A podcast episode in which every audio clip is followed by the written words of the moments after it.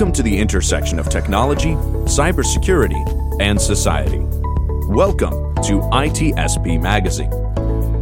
You're listening to a new Two Cyber Chicks podcast. You're about to join Erika and Jax for an inclusive cybersecurity conversation designed to educate and break the stereotypes of cybersecurity professionals while providing life hacks on how to handle burnout, networking, and goal setting. Knowledge is power. Now, more than ever.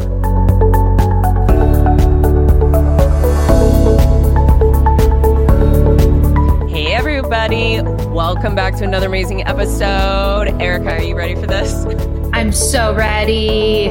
I'm ready to dive into the world of cybersecurity, our passion area. And we're going to be talking about one of our favorite things, GRC. GRC, whoop, whoop. I'm excited. I'm really, really excited today because we have the privilege of hosting a truly remarkable guest, Lupe Peterman, with an impressive career spanning 16 years in the insurance industry and then a recent pivot into information security. Lupe is a passionate professional that everybody's going to be able to see today or hear if you're listening to this, who really strives to help clients reduce security risk and improve decision making. Lupe's journey as a first generation immigrant has greatly shaped her professional outlook, where she has learned to transform her challenges into unique learning opportunities, showcasing her resilience and resourcefulness. Her unique combination of experience in insurance and cybersecurity has allowed her to offer her clients a unique perspective, helping them navigate risk and uncertainty. So today is, I'm going to say, today, Lupe is a thriving nerd, just like Eric and I. So we are thrilled to be able to nerd out with her again on a favorite topic that we love to talk about GRC. So, Erika, are you ready to bring our guest on the show? Come on, Lupe. Come join Let's us.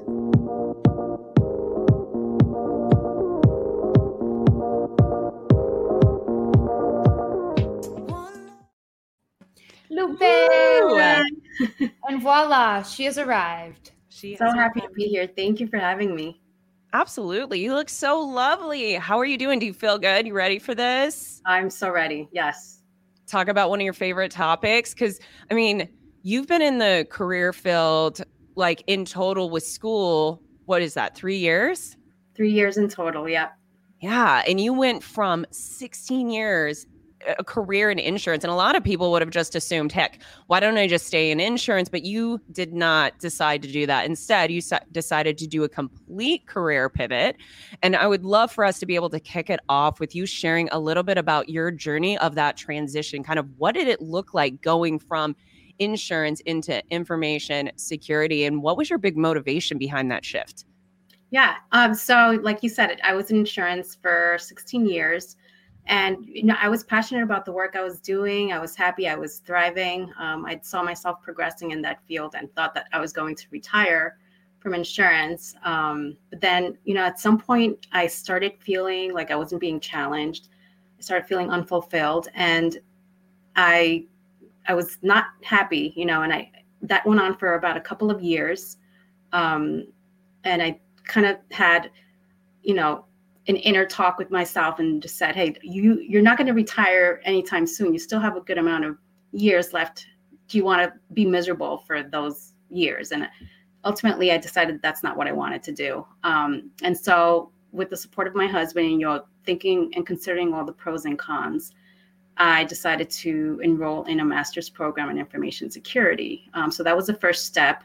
Um, I had a friend who was actually also pursuing a degree in information security. And, you know, I talked to her and it just seemed like such an interesting and fascinating industry. And I said, you know what, I have to do that.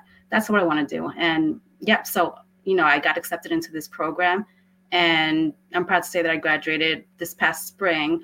Um, it's been, yeah, it's been a long two years. Um, and you know i was fortunate enough to be able to secure a role in information security even while i was in school. I had initially thought that i would have to wait until i graduated and then start interviewing then but um, you know the pieces fell into place and i was prepared and opportunity presented itself. So um, I, I was able to secure this role and I, i'm just grateful and feel like it's the best decision i've made in my career Yeah, I mean, so many people that listen to this podcast are struggling with trying to break in. And this is for some people, it can take one to two years. And you recognize that you were fortunate to be able to get into a role like this, even while you were still in school. And that's, I mean, you're such you have such positive energy about you too and that's what i really love when we first connected on linkedin is like your positive mindset and your viewpoint and i love that you were talking about how you were kind of sitting there and you're like, I'm miserable and I want to do something different. And that took a lot of self reflection. Have you always been this person that's been kind of like self reflection and really kind of like thinking about what do I really want to do in my life? Or was this something that transpired as you had gotten older and you were just reaching a point of like, okay, I can either stay put and just be, like you said, really miserable, or it's really time to make that change? It's I wasn't always this way. It's something that I think came comes with age. Um, and yeah, I like like you mentioned, I I was very unhappy with what I was doing, um, and I didn't want to live the rest of my career life that way. So you know, I taught I had you know two choices. I could either stay and do what I was doing, um, or try something different.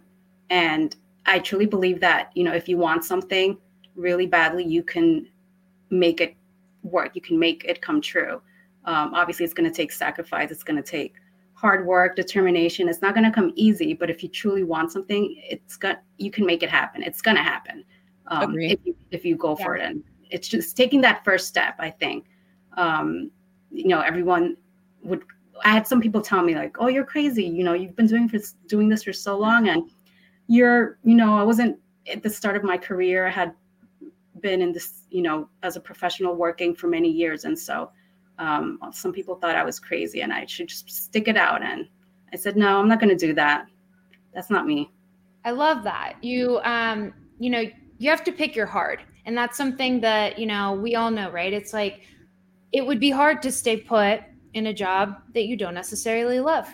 It's going to be hard to tackle a new challenge, to learn something that you don't know and that you're kind of taking a gamble, you know, in a certain way because you don't know if you're going to love it or how much you're going to love it, right? Like you could have gone through, I know people that'll study um, an entire, you know, formal degree and then they're like, do I really want to go and be a doctor? And then they're like, all right, I'm not even going to finish, you know, going down this path and I'm going to pivot. And then before you know it, they've changed majors like four times, right? So we all know that. Um, I was also going to say it's super fun that you had a friend to do this with um, because that's super cool. She said, "I'm doing, I'm doing this," and you said, "Information security sounds pretty cool. Sign me up."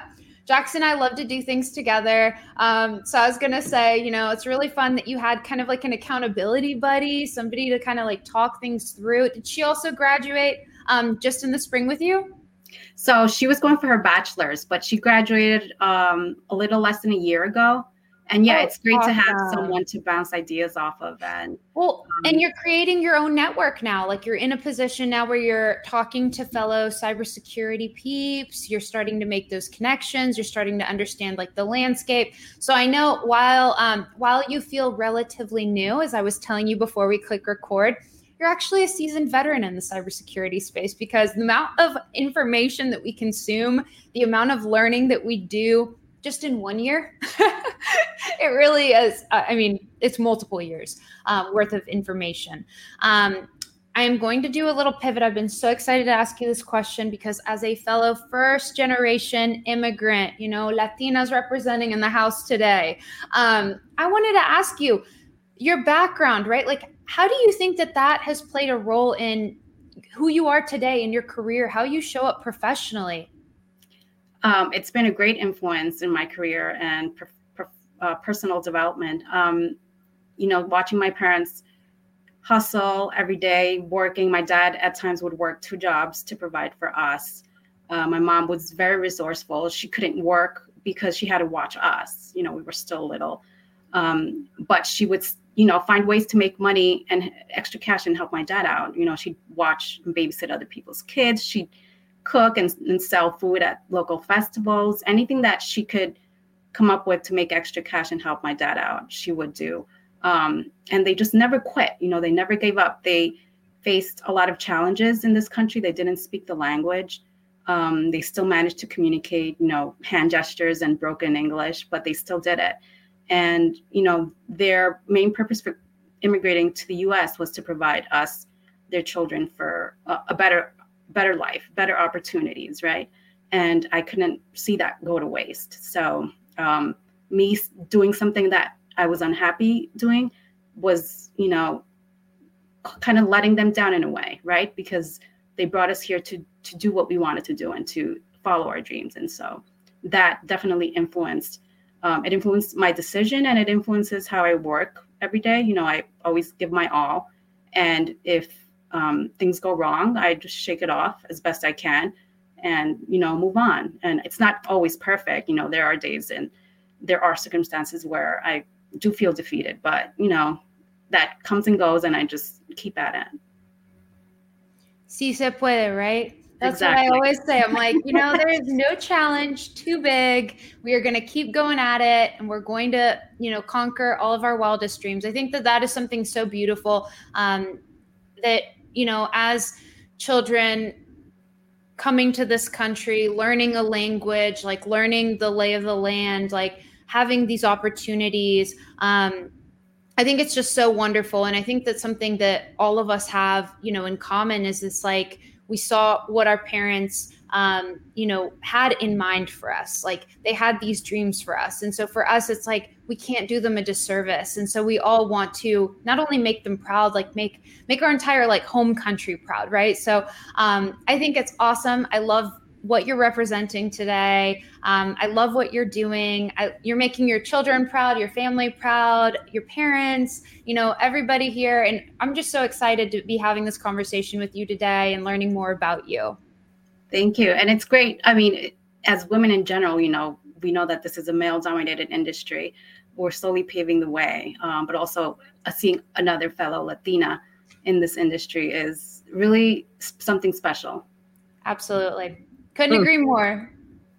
Mm, I'm loving this. Eee, this is so exciting. Oh, all the love. I'm feeling virtual hugs going on right now. This is so exciting. and if you guys are watching this on YouTube, um, you can see how just smiley and amazing this is. So, you are in the GRC space, governance, risk, and compliance. Love this space. Um, personally came from cyber threat intel, kind of knew the GRC space, but not really obviously this has been Erika's like where she's My been bread and butter.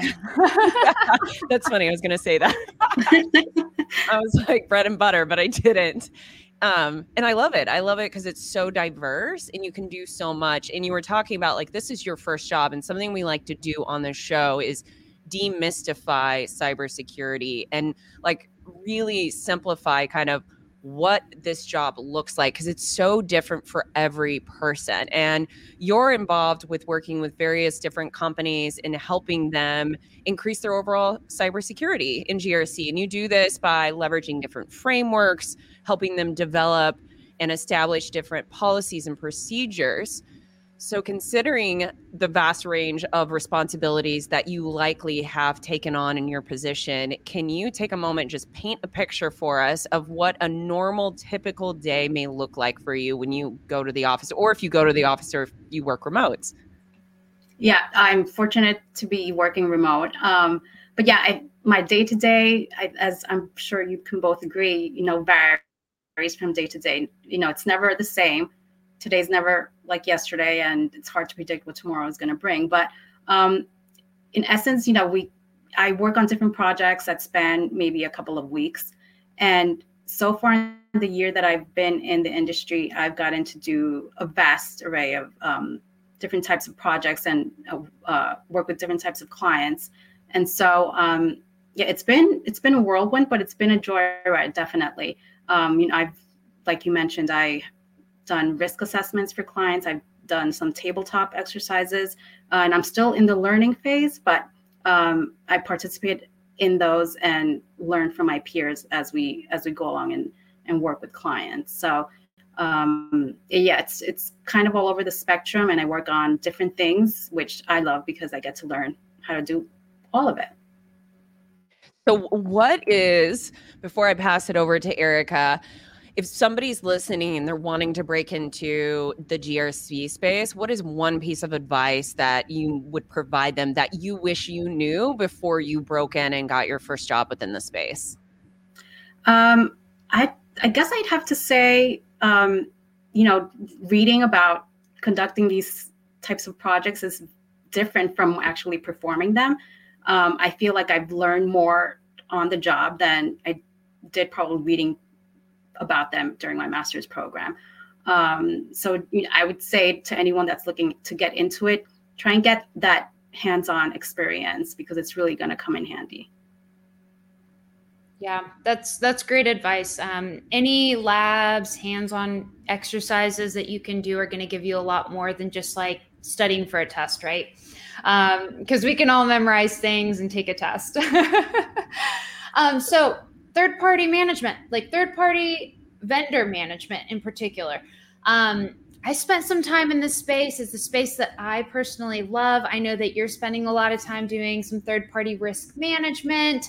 Um, I want to talk about third party risk. Like, I love this stuff. So, let's talk about what types of risks are you seeing today, right? Like, what are you seeing come up m- more frequently um, when you are performing these assessments? Um, are there specific areas that you're seeing trends or areas that you think organizations should be spending more time on? Um, I think the most common ones that I see um, are lacking uh, privileged access controls, like they're not performing regular reviews of their privileged account access. Um, I'd also say not providing proper training, secure code training to their application developers. Um, and also i've seen quite a few not having a third party risk management program in place which is kind of ironic um, but the, i'd say that those are probably the three most common ones that i that i'm seeing man okay so the riskiest one of all sounds like not having a function at all because you can't secure yeah. anything if you don't have anything to start with right exactly exactly it's denial. It's the denial that we do inside in our world. Yeah, yeah, yeah. It's a denial. Just, it's not yeah. there. It doesn't exist. Yeah. Right. There's yeah. no risk if I can't quantify it or if I don't know it's there. if you don't admit so, it, it's it's not a problem. Yeah. So I mean, what are these organizations doing that don't have third party man like risk management functions? Like, do they just think that the risk doesn't exist? Do they think that they can mitigate all the risk? Like, what kind of what kind of vibes are you getting? Um, I think some of it might be they don't that they don't have the proper resources in place. You know, depending on the size of the organization, they might have um, handful to hundreds of vendors that they have to assess. So I think probably getting the program off the ground is intimidating, and that might be a reason why they mm. they don't tackle it. Yeah, yeah, that's valid. Mm-hmm. Yeah, with anything, I think you got to make it into like bite-sized chunks, right? That's why you do a risk assessment so that you can kind of like tier the vendors. Right. You have to you start figure out mm-hmm. right. Like let me do a chunk of them each quarter. Like let me start figuring out like what the threat landscape looks like. So I'm going to ask you, um, do you believe that it is possible to just entirely mitigate third-party risk within an organization? I would say that I don't believe it can be entirely mitigated. I think that, um, you know, like I said, conducting third party risk assessments. It's kind of a snapshot in time of the security posture at the moment that you do the assessment, but things can change. You know, there's like we know, we all know emerging threats, you know, the controls in place might not be adequate or they might become obsolete, um, things like that. So, you know, it's, it's important to always, con- you know, conduct regular assessments and monitor third parties because of, of that change that, that it happens rapidly. Yeah. Absolutely. And, and I think that that's why, you know, taking that risk based approach, putting in mitigating controls, having that function established is just so important because that's going to be an ever changing threat landscape, right? So I'm with you. I would have answered the same thing, um, but it's just really important. ding, ding, ding, ding. Yeah, so it's really important, I think, just for people to understand that, like, the risk just needs to be, you need to be aware right so like know know what you have know your vendors i mean um, we were talking about this a little bit when we were talking about vendor management like it is incredible how many people don't even know what vendors they've contracted or like what information they're sharing with their vendors. If you don't know what information your vendors have, then you don't know what that classification of data is. Then you don't know what the risk is there, right? Like it's just it's just this like downstream effect of risk, right? So um, absolutely, I think that this is something that needs to be um, just managed, and I hope that anybody listening out here is just like, yeah, vendor risk management is really important. I should I should learn more about that, or I should make sure my organization has something in place. Um, Absolutely. So, you know, while we're here, um, I know that either we've got some listeners or we've got some people tuning into the video. They want to watch your journey. They want to see you know all of the amazing things that you're going to uh, accomplish throughout your career. What is the best way for some of our listeners or viewers to follow your journey? I think the best way would be to connect with me through linkedin. That's that's primarily my my the best way to contact me. Awesome. So lupe peterman on linkedin. You heard it here first um, so we are so excited that you came on the show, Lupe. Thank you so much for sharing your insight, your experience, and all of your wisdom with us today. And thank yeah, you for having me. This is it's been fun.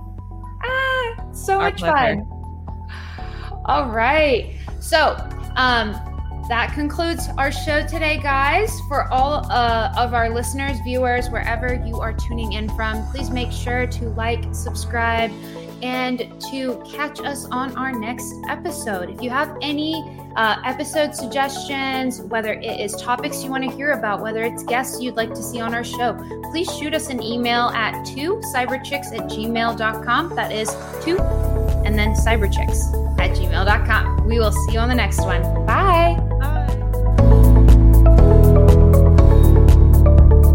We hope you enjoyed this episode of Two Cyber Chicks podcast with Erika and Jax. If you learned something new and this podcast made you think, then share itspmagazine.com with your friends, family, and colleagues. If you represent a company and wish to associate your brand with our conversations, sponsor one or more of our podcast channels. We hope you will come back for more stories and follow us on our journey. You can always find us at the intersection of technology, cybersecurity, and society.